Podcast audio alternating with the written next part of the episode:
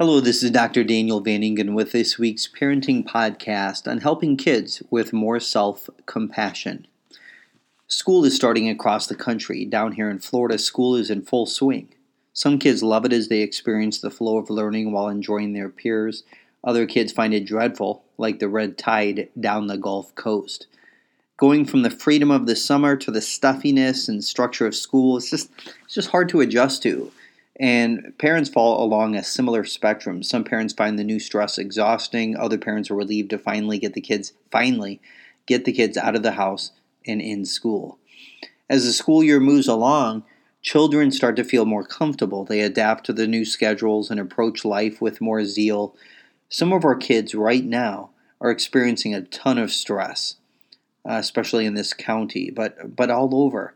You know, kids are taking uh, in some places, eight classes per day. If you think about it as adults, if we were doing that when we were younger, 20, 30, 40 years ago, we'd be extremely overwhelmed. Lots more is expected of kids. I will often say one of the best college courses I took was public speaking at the University of St. Thomas. Very enjoyable. 20 years later, my daughter had a public speaking class in the second grade. I took keyboarding in high school, now they learn it in the first grade. But it's more than just technology, with things moving a lot faster. More is expected, more is demanded. Kids are facing more stressors, and it's happening at younger and younger grades. And what we want to do is help kids have more self compassion. You know, the pressure is large on the kids, and it comes in many forms. Parents may not be aware that they are imposing pressure Kids may put pressure on themselves. This may lead to emotional flooding, which then leads them to filter their perceptions through their emotions. They perceive pressure by others, you know, due to their feelings. Kids may experience pressure when their friends experience pressure. This is real. You know, we've seen this in our in our helicopter parenting research that um, pressure from teachers, pressure from parents, it affects peer relationships. Uh, thus, kids may you know, they may have trouble separating their individuality from their friends. Um, so, of course, our goal is to help foster the kids' own individuality. But the bottom line is that kids are experiencing pressure, and a lot is asked of them. Um, so, what are some ways parents can reduce pressure, help uh, youth experience less pressure, less stress? And I think most importantly, help them to have self compassion on themselves. So let's talk about those. One is make school fun. Parents need to keep coming back to having fun. As sports and social psychologist John Tauer writes in his book, Why Less is More for WOSPs, well intentioned, over involved sports parents, how to be the best sports parent you can be, parents have to take the pressure off the outcomes and put more attention into the effort. But most importantly, sports have to be about having fun. How does how does this relate to school? Yes, let's go let's go through that again. Taking pressure off the outcomes, putting more attention into the effort, right? Making school fun, right? We want to make learning fun. The goal of learning is to become a better human being, to grow in virtue, critical thinking, and love of learning the virtue to develop for young people is curiosity, right? Curiosity.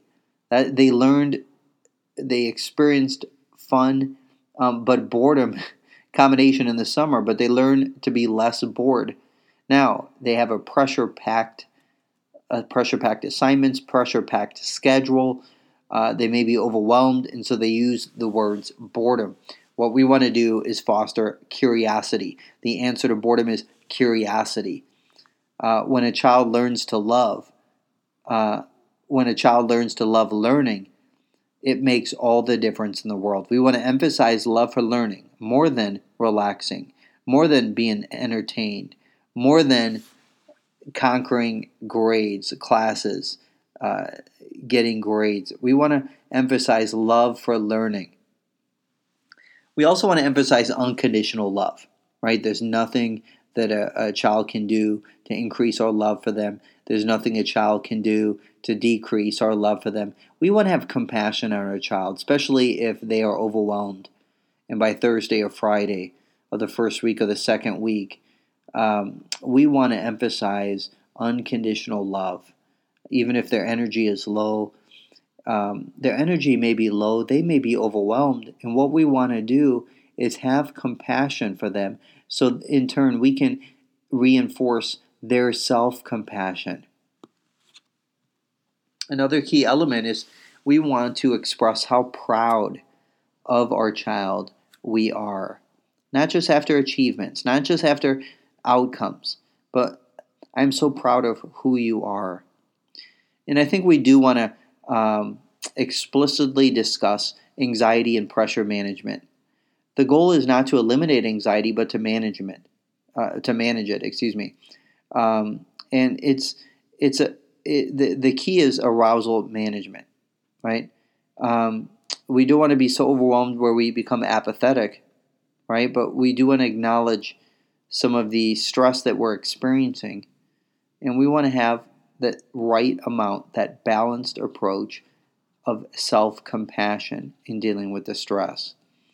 Um, some things, we can talk about like pressure with poise, you know, pressure under pre- uh, or poise under pressure, PUP. Right? We want to talk about coping strategies when experiencing perceived pressure or self imposed pressure.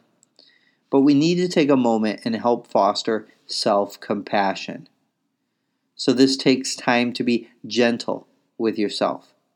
We want to help our child to slow things down. Don't just run home and turn on the TV, turn on the video games, turn on the music, uh, turn, turn on Odyssey, but instead take time to enjoy the quiet. Take time to have compassion on themselves. Slow things down for your child. Give them encouragement. And one thing we might do is introduce smells. Smells, that's right, smells. When you think about the five senses, smells go is the one that doesn't it's the one sense that doesn't go directly through the prefrontal cortex but goes straight to the amygdala and help stop the flooding, help a person be mindful in the moment, help them to be present. So, introducing smells can help a child slow down. So, think about doing some visualization. You know, ask a kid to imagine different smells one at a time. Some sm- that smell good, right? And they may you may even ask them to, you know, what are some bad smells, but have them close their eyes, use their imagination, and have them pretend they're smelling strawberries. You know, can you smell the strawberries? You know, what kind of smell is it? You may even buy strawberries here, perfect time here in August in a lot of places. Um, but repeat this with other smells. You know, smoke, like by a campfire, right? And uh, this is a great weekend for some campfires, some s'mores action. Uh, and if they just got through the first week of school, uh, this, this, is a, this is a great time to celebrate. Um, have them visualize smelling popcorn, right? Or, um, you know, uh, mint candy. So initiate some talking about different smells that they like, and and uh, and this is a, a simple mindfulness strategy. You might even get some Andes mints or some strawberries, uh, or even blueberries but strawberries, uh, maybe smoke if you have uh, s'mores.